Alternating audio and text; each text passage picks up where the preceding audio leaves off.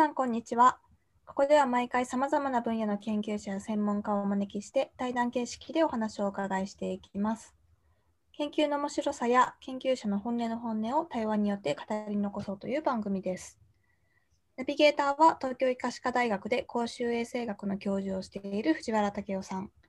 アシスタントは研究大好きな私、レイチェルです。今回もゲストは東京工業大学工学院経営工学系教授の梅室博之さんです。よろしくお願いします。よろしくお願いします。よろしくお願いします。じゃあ、あの前半に引き続きまして、あの、はい、またいろいろと伺っていきたいんですけども、えー、ソーシャルキャピタルのあの話が出ましたので、ちょっとその辺に話題をしていきたいと思うんですけども、はい、まずあの、ソーシャルキャピタルって何っていうところ、まあ、多くのリスナーがわからないかと思いますので、ちょっとそこら辺からいきたいと思います。先生、よろしいですか？え、私が解説するんですか？ソーシャルキャピタルの話を藤原先生差し置いて僕が解説していいのかなって気がするんですけども。あまあ、じゃああのとりあえず私の理解はあの言いますね。で藤原先生後で修正してください。はい、えっ、とソーシャルキャピタルあの簡単に言うと、まあ、人の人と人とのつながりが何かをは生み出す、えーと、資本あのポテンシャルになるんだという考え方だというふうに理解しております。でいくつかあの学派というかあの流れがあると思うんですけども私があの主に寄っているのはパットナムという人あのボーリング・アローンという有名な本を書かれた方なんですけどもが言っているあの主に3つの要素がありますよという、えーとソーシャルキャピタル人とのつながり全体に着目したあの考え方だというふうに理解しております。で3つの要素っていうのが、えーと、インタラクション、えー、人と人とがお互いにこうやり取りをする頻度が高いっていうのが1つ。でもう1つは、えーと、人と人とがお互いに信頼をしているトラストというあの要素で最後が、えーと、人がお互いを助けようっていう気持ちをもちゃんと持っているかどうか、うん、レシプロシティというべきなのかアルトルイズムというべきなのかちょっと私は何とも言えないんですけども、まあ、そういう互恵関係ができているかどうかっていうのは3つ目の要因だというふうに、えーと、理解しております。こんな感じでよろしいでしょうか？完璧です。もう完璧すぎて、教科書のような。ありがとうございます。ありがとうございます。いや、でもね、わた私、このソーシャルキャピタルの話を一番最初に聞いたのが、うん、実は大阪大学のあの看護学部の先生からなんですよ。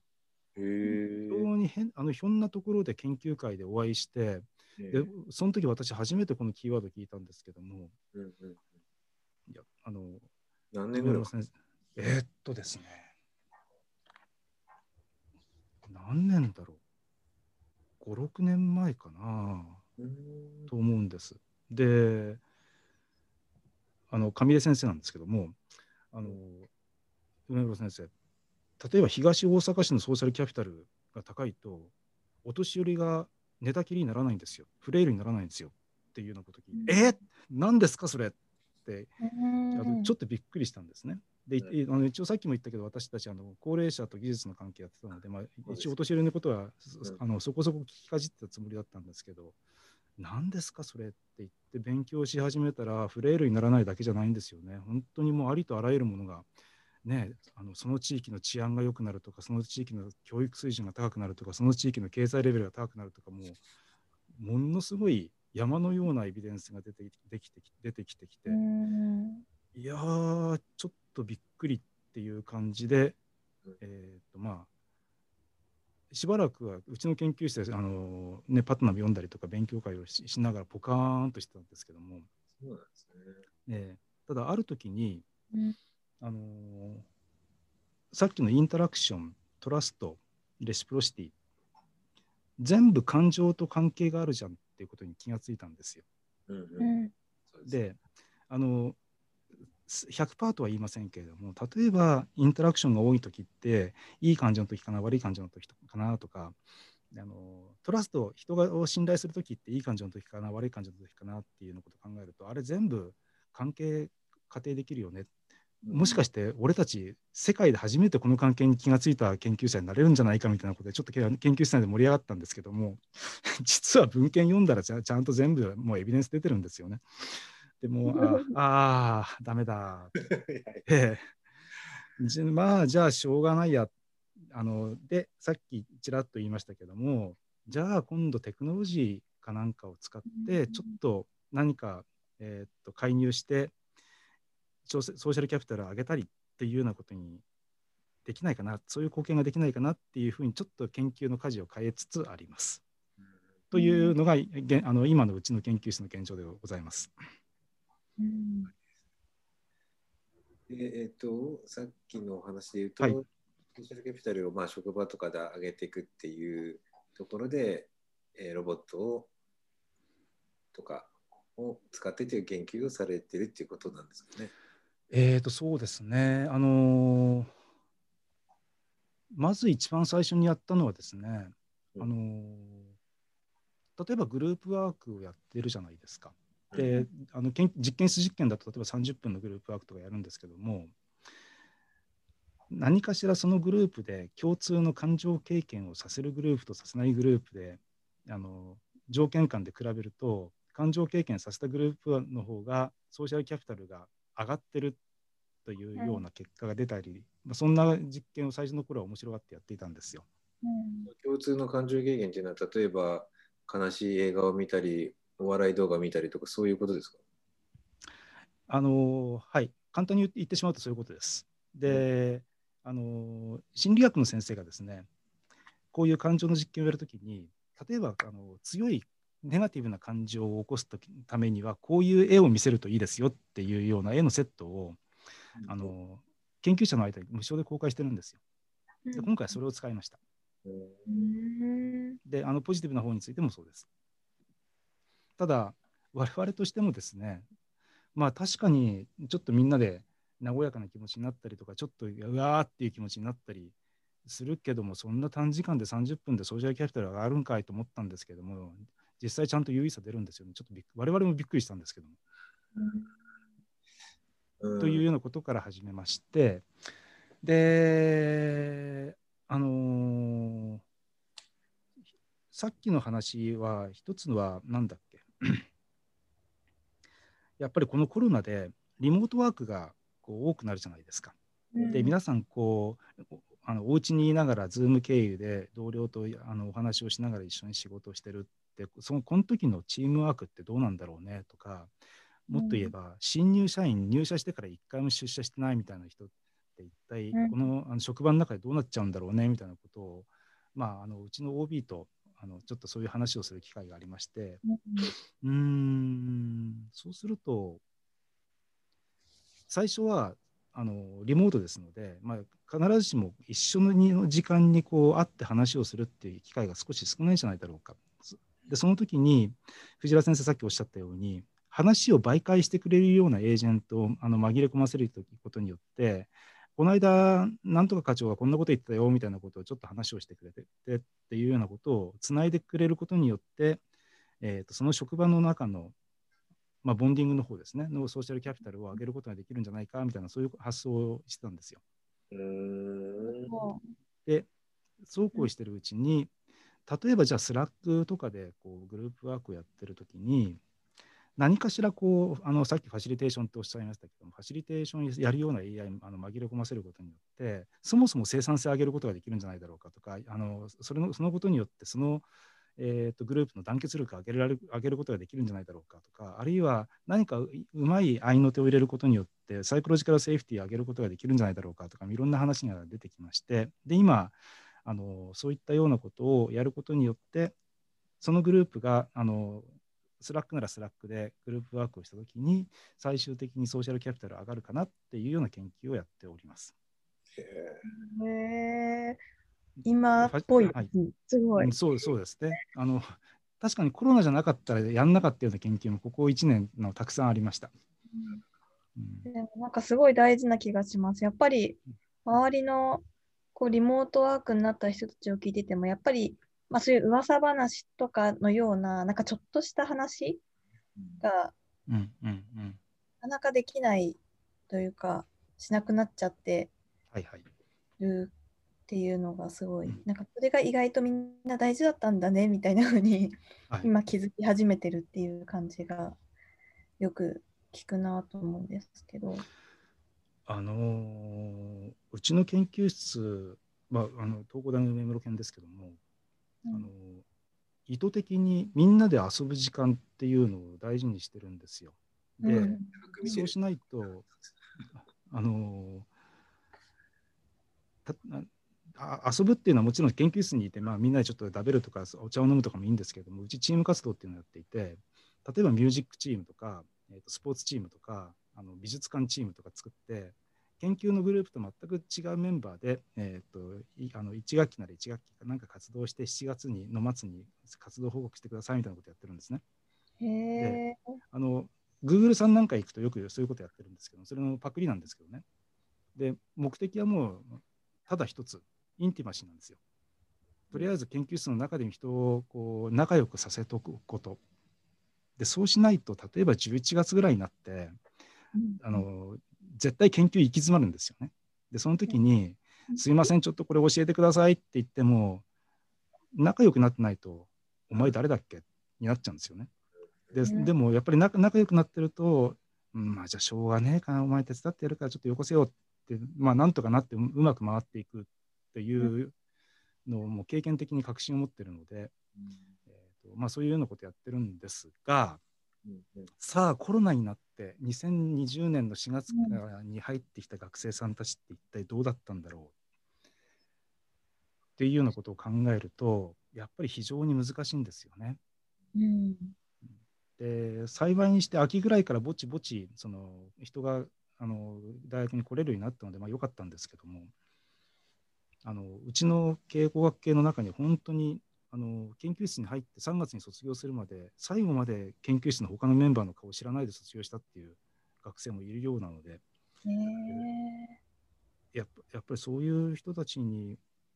まあそういうチーム活動みたいな大げさなじゃなかったとしかとしてもあのなかったとしてもそういうインフォーマルなコミュニケーションをして、まあ、お互いがお互いを知り合いになるような場って必要だよなっていうのは本当に痛感をしております。うーん。確かに。そうですよね。だから、それがオンライン、こういう Zoom の場合もあるし、リアルの場合もあって、それをなんかこうサポートしてくれる、まあ、システムというかデバイスがあると、なんかやっぱりそうですね。なと思いますよね。うん。ああのと、はい。どうぞ。あと、さっき藤原先生がファシリテーションっていう話をしたとあのししてくださったんですけども、さっきのあのエージェント紛れ込ませる研究は実は応用があって、あの何かクリエイティブなグループワークやってるじゃないですか。うんうんで、エージェント6人紛れ込ませて、あの6アッツってあるじゃないですか。赤い帽子、黄色い帽子、青い帽子って、黒い帽子っていうやつ。いや僕知りません、知らないあ、そうですか。えっ、とですね、えっ、と、なんかのアイディア出しみたいなことやってるときに、うん。わざと悲観的なことを言う人、わざと楽観的なことを言う人、ん。わざとあの理性的にあの分析をする人みたいなことを、わざと対極あの対極的にものを言う人みたいな役割を決めて、それぞれに6人違う色の帽子をかぶせるんですよね。へえあの赤い帽子をかぶせた人は、これこれこういう役割だから、まあ、他のことを言いたいかもしれないんだけど、あなたの役割はこれなので、例えば悲観的なことを言うことなので、このディスカッションの間はずっと悲観的な意見を言ってくださいっていうようなことをやるというメソッドがあるんですよ。うんで、それ、あの、おそらく、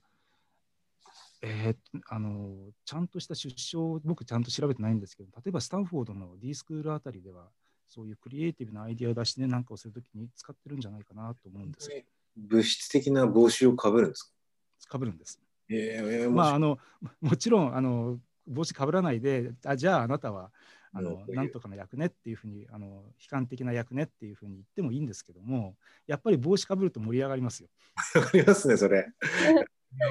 あのわざわざわざこんなシルカットみたいな帽子作ってうん色色違いでこうやってかぶってでたまに交換したりするんですよね。はいじゃあ今度こでこっちみたいな感じで。で大変楽しいです。えー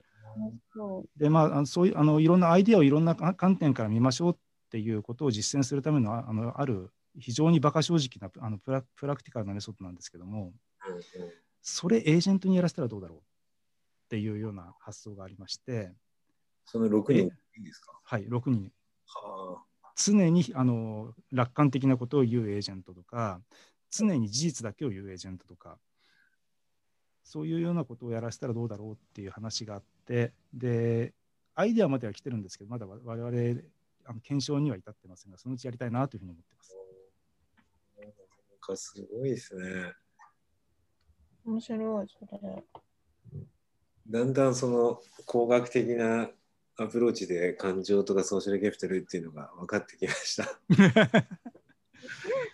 うんちょっと伺いたいんですけど、はい、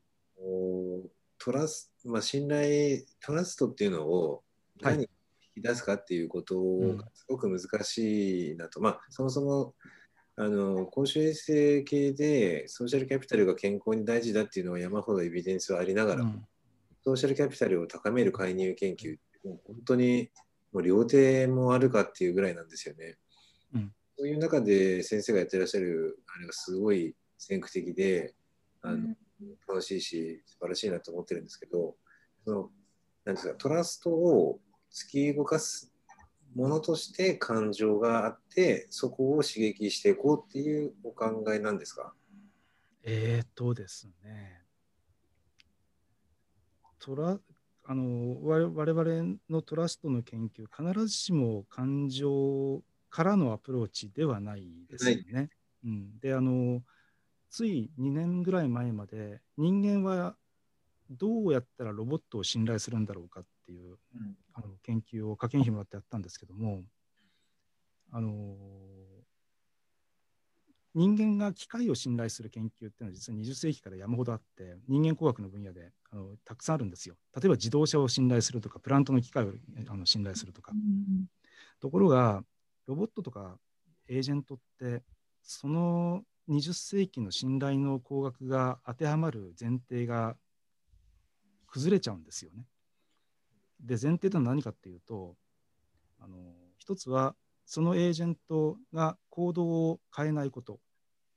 毎日毎日同じ行動をすることっていうのは一つ。でもう一つはそのエージェントが意図を持っていないこと。です。でも例えばロボットとかあのエージェント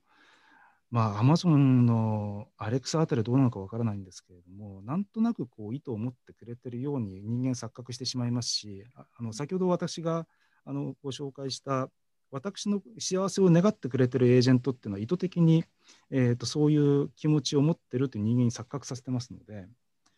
あの、うん、そもそも信頼信頼工学と言って言っていいのか分かんないんですけども、前提が崩れちゃうんですよね。じゃあ人間ってロボットって一体どういうふうに信頼するんだろうねっ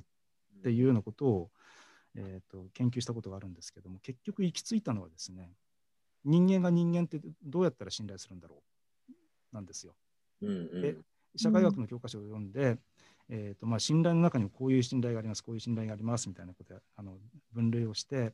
で、えー、と一番人が、えー、とロボットない人なりに一番最初にファーストコンタクトを取った時ちょっと話し始めたとき、しばらく時間を一緒に過ごしたときみたいないくつかのフェーズに分けて、このフェーズではこの信頼が調整されるね、このフェーズになるとこういう信頼が出てくるね。っていうようなあのモデルを作りまして、でそれをロボットに当てはめたら、確かにそうだね。っていうようなあのあれが出ました。ですので、ま、とりああのさっきの話もそうなんですけど、我々がこう機械に対して、あるいは人に対して、えー、信頼の研究をやるときは、とりあえずは、まあ、人間が人間ってどうやって信頼するのかなっていう心理学とか社会学の研究がお手本ですね。で、プラス、私が信頼の研究をやるときのもう一人、あの教科書というか師匠がいまして、うん、実はうちの猫なんですよね。であの5年ぐらい前から飼い始めたんですけども、まあ、あ会った時にはあの赤の他人じゃないですか。で当然のことながら言葉通じません。にもかかわらず相手が私のことを信頼してくれるって一体どういうことなんだろうなとずっと猫を見ながら考えて、うん、で多分こうこうこうなんだろうなみたいなことはあの考えています。そのうちあのエージェントかなんか使って実証してみようかなと思ってるんですけども。うん確かに人間と動物の信頼っていうところから学べることは多いかもしれないですね。ですね。うん、いわゆるその例えばアイコンタクトのあの時間とか頻度とかタイミングとかそういうのとかってことですよねきっと何何かしか言語じゃない。えーっとそうですね。あのーまず私は相手に対して危害を加えないということを理解してもらうこと。で、えーっとそれにちょっと延長線ではあるんですけども私が相手に強いネガティブな感情を与えないこと。例えば驚かすとかうん。怖がらせるとか、で、えーっともう一つは私はあなたに利益を与えようと思っているということ。この3つをいかに伝えるかなというふうに今のところは思っています。実はそれがですね先ほどの私のことを考えてくれてる機械に実はつながるんですけども。うんうんうん。機械の方から一体何を示してくれたら人間がその人を信頼するのかな。あるいはそうそういうふうな私の幸せを願ってくれてるのかなっていうようなことは実はそういう言葉が通じない相手の信頼を獲得するプロセスからあの学べることは非常に多いんじゃないかなっていうふうに思っております。うん大変よくわかります。で、ちょっとその上で、なんかあえて議はい。論を深めるために、はい。んですけど、あの僕らこれ信頼のことを議論していく中で結局やっぱり信頼ってリスクを取る行為なんじゃないかっていう話をしてるんですよね。はい。で機械今言ったような条件が揃っているって信じるでもそれっていうのはそうじゃない可能性のリスクを取る。うんっていうことが信頼なんじゃないかと。でそれはあの例えばコロナで、はい。あのいやコロナ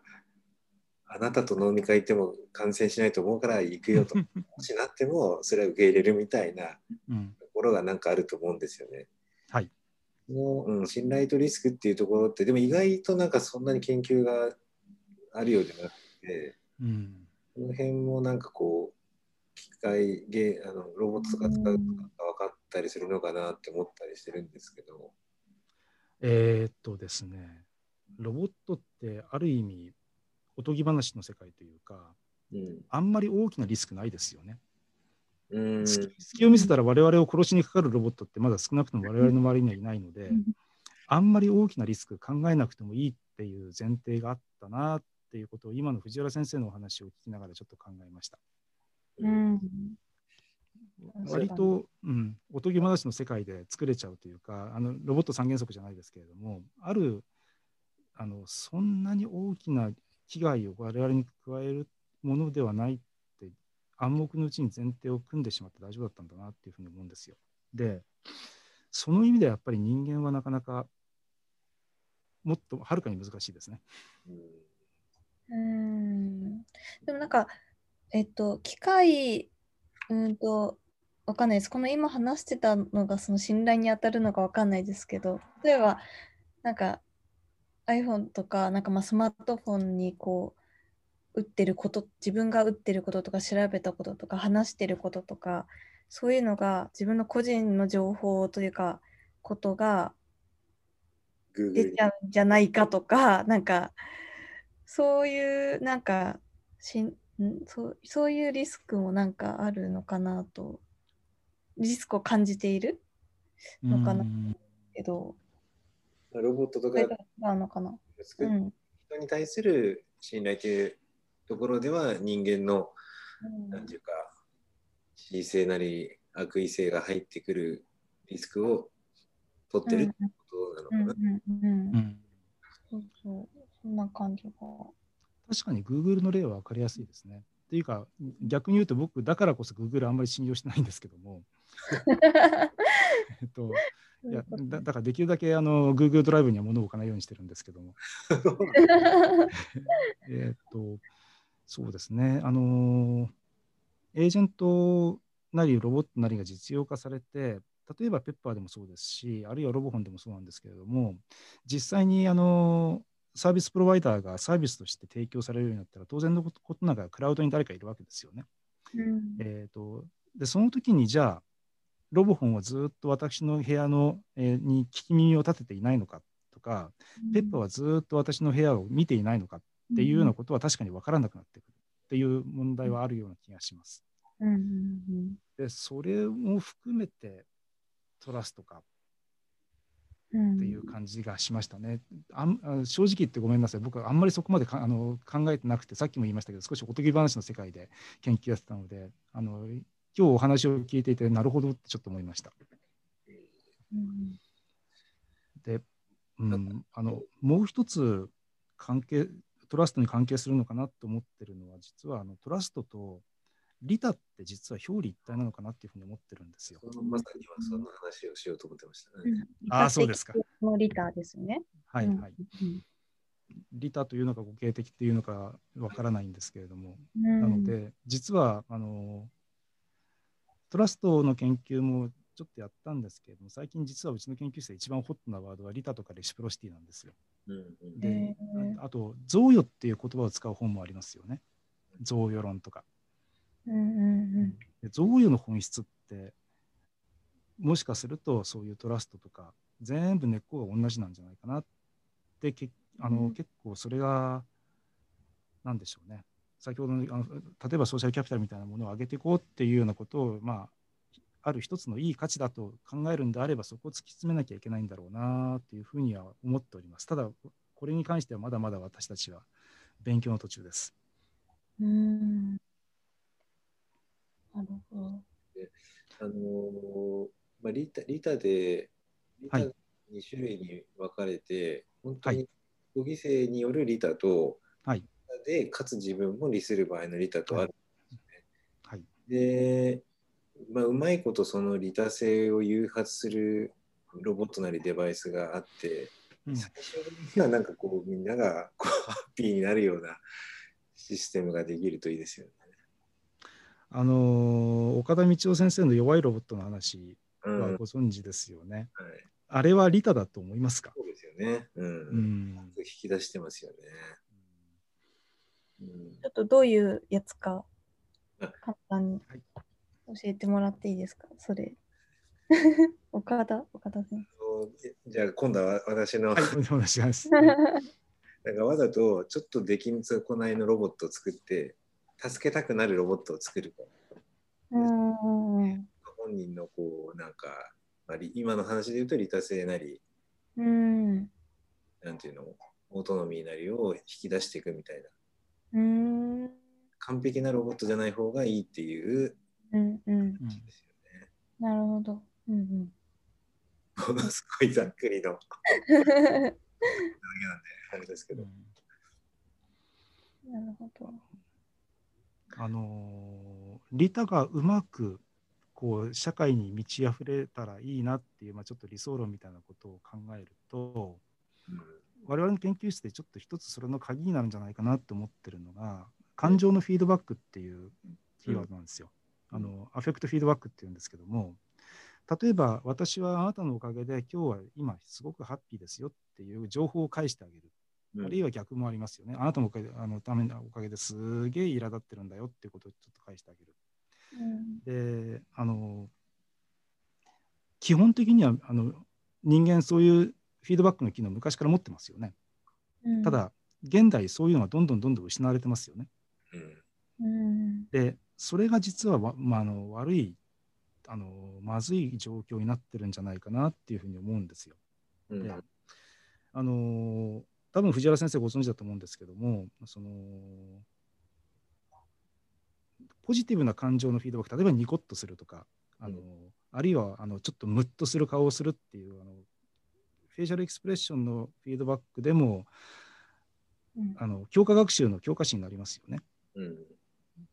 であのなので実は利他行動をうまく引き出すのを強化学習的に考えると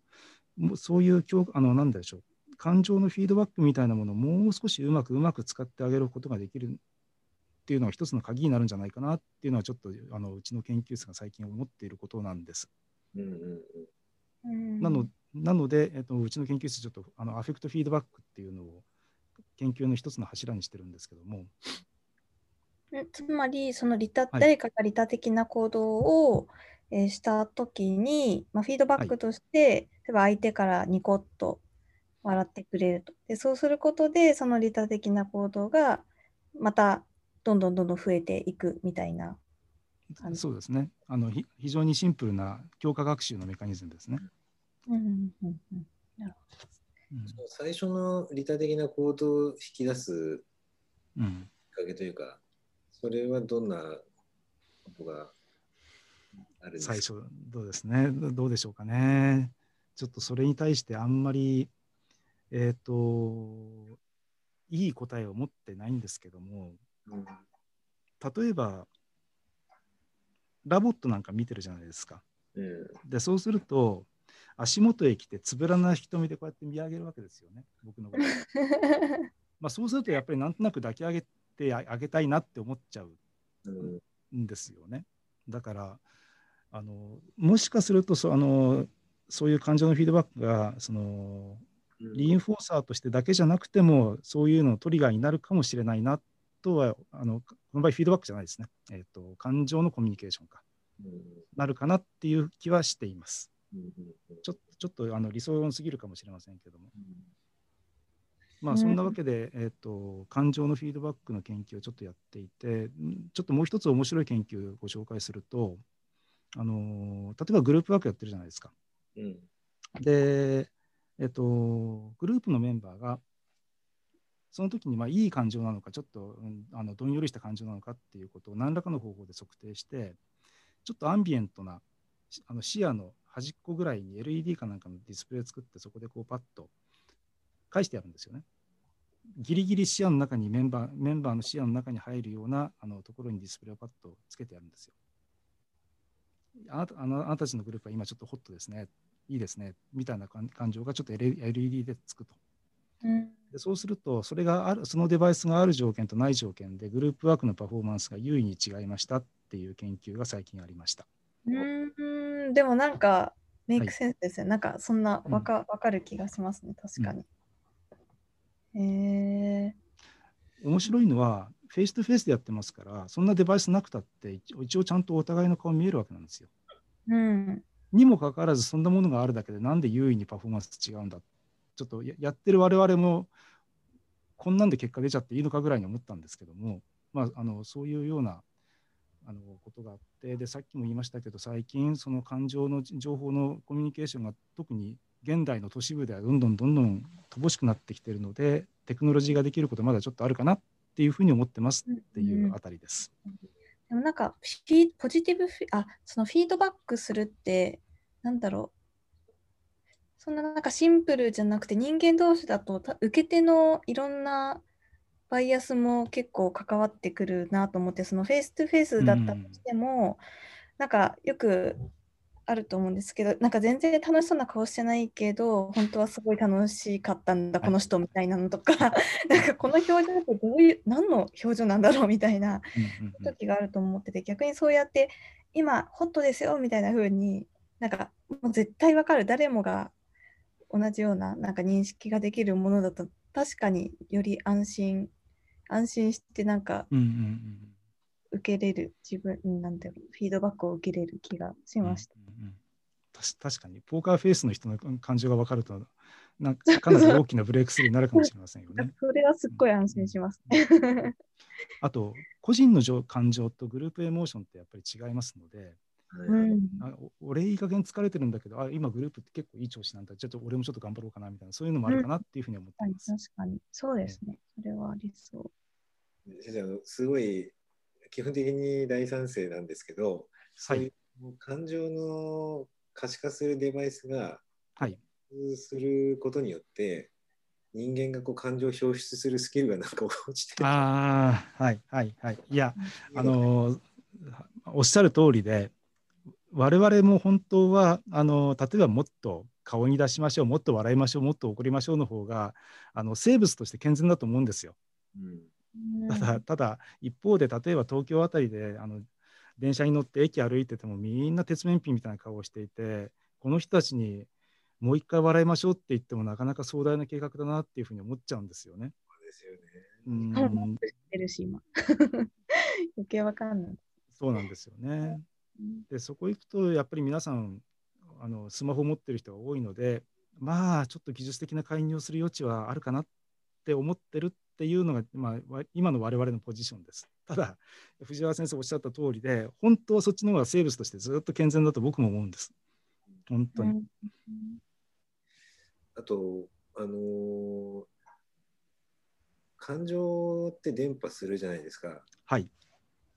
ポジティブにもネガティブにも。はい。でそうだとしたら、エージェントがすごはいいポジティブにセットしたら、それがこう広がって、うんみたいな研究はい。えっ、と、まずですね、エージェントやロボットから感情があのコンテージョンですね、するっていうのは、もうあのエビデンスが出てます。うんで、はい、それをあの積極的に使おうっていう研究もいくつかあると思います。うちもちょっとこの間やろうと思ったんですが、ある理由で頓挫しちゃったんですけども、で、今、うちの大学院生が一人考えてるのが、うんあの VR 上のアバターあるじゃないですか。はいはいはいアバター同士でコンテージョンって起こるのかなっていうようなことをもちょっとう考えてるようです。面白いですね。はいうんただまあ、い今のあのなんだっけ、VR、基本的にかぶっちゃいますので、うん例えば、うんあの顔の表情をとって、それで感情を検出してっていうようなメカニズムだとダメなんですよね。なるほ何かど。何かしら別のあの方法を使わないといけないので、なかなかこうリアルタイムでちょっと、例えば今ニコッとしたとかっていうのを、リアルタイムであの取るのは難しいので、ちょっとなかなかハードル高いんですけども、うんちょっとやってみようかなというふうに思ってます。VR 上でのつられ笑いなんだそうです、テーマは。面白いですね。うん大丈夫ですか？はい、大丈夫ですよ。で、その今の感情を読み取るのって、あのはい VR だったら目は見てるじゃないですか。目だけである程度感情というか考え読み取れたりしないのかなっていう話をちょっとこの間レイチェルとしてたんですけど、はいうんえっ、と、いけると思います。いける、でおーあのー確か慶応のっていうか、今、東大に行っちゃった稲見先生だと思うんですけども、あのー眼鏡のここに、うんうんうんあのーここここにって、ね、ごえめんなさい、ポッドキャスト聞いてる方には見えないですね。えっと、眼鏡のレンズの枠枠ですね。はいレンズの枠の頬骨に一番近いところに距離センサーを置くんですって。で、うんこことの、あの、メガネの枠、レンズの枠と頬骨の距離をリアルタイムで正確に測定できると、今ちょっと広角が上がったっていうのがかなり正確に取れるんだそうです。ニコッと。で、あの、それを使って、あの感情をかなり推定すあの正確に推定するという、えーと研究をなさったのは確かと今東大にいらっしゃる稲見先生じゃないかなと思うんですけどもそういうあのあの研究は聞いたことがあります。ですので例えばゴーグルをかけた状態でもおそらくそれは可能だと思います。うんでまあ、あとあと感情を検知する方法としては例えば動向計を測るとか、えー、と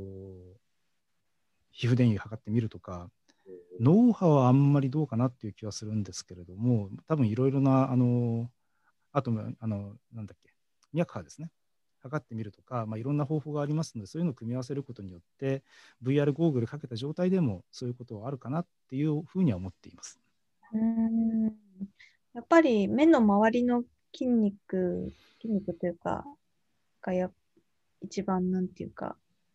リーズ。ナブルというか、なんか、なんですかね。なんか、まあでもはい確かにど、瞳孔だけでなんかできたら、よりなんか、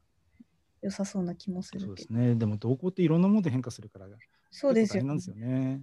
難しい。私が、うん、顔で聞いたことがあるのはやっぱりこの頬骨のところとあとほっぺたですね。うんのところのあの変異というか電位を取っておくと割とあの正確にリアルタイムの感情が取れるっていうような話はあるようです。うんただ残念ながらうちあのそれだけ正確なあの筋電位系がないのでやったことがないんですけれども論文としてあるような気がします。うんありがます。あの、先生、すみません。結構あの、感情ってすごい変化するじゃないですか。はいはいでそれをこう、なんていうか、ゴールにしていくので、どういう状態が、こう、より先生にとって良い世界だという目標で研究されているのかなっていうのは、その利他の話はあるとは思うんですけど、うんまあ、感情としてはどうどうなんですかね。さっきのその豊かな方がいいっていうふうにおっしゃってたので、そうなんだろうなとも思いつつ。うん、はいあのすありがとうございます。よくぞその質問をしてくださいましたっていう感じなんですけども あの我々少なくとも私はあの世界をポジティブな感情で満たせば良いみたいなことは考えていないんですね。うん、そうそう。で,、うん。はい、で私がうちの研究室のミッションとして掲げているのは感情経験ってものすごく価値のあることだしおそらく人間という種が生きていく上で絶対ふあの必要不可欠なものでもあるしさらにもっと言えばもっといいいろんな価値があるはずなんだけれども今の世の中であまりにも蔑まれてるというか価値を低く見られていると思っているんです。うん。で一つの理由はお金に換算するいい方法がないからなんですよね。まあでも、はい。まあでもいずれにしろ、あまりにもいろんな人が、えー、とそれを低く見ている。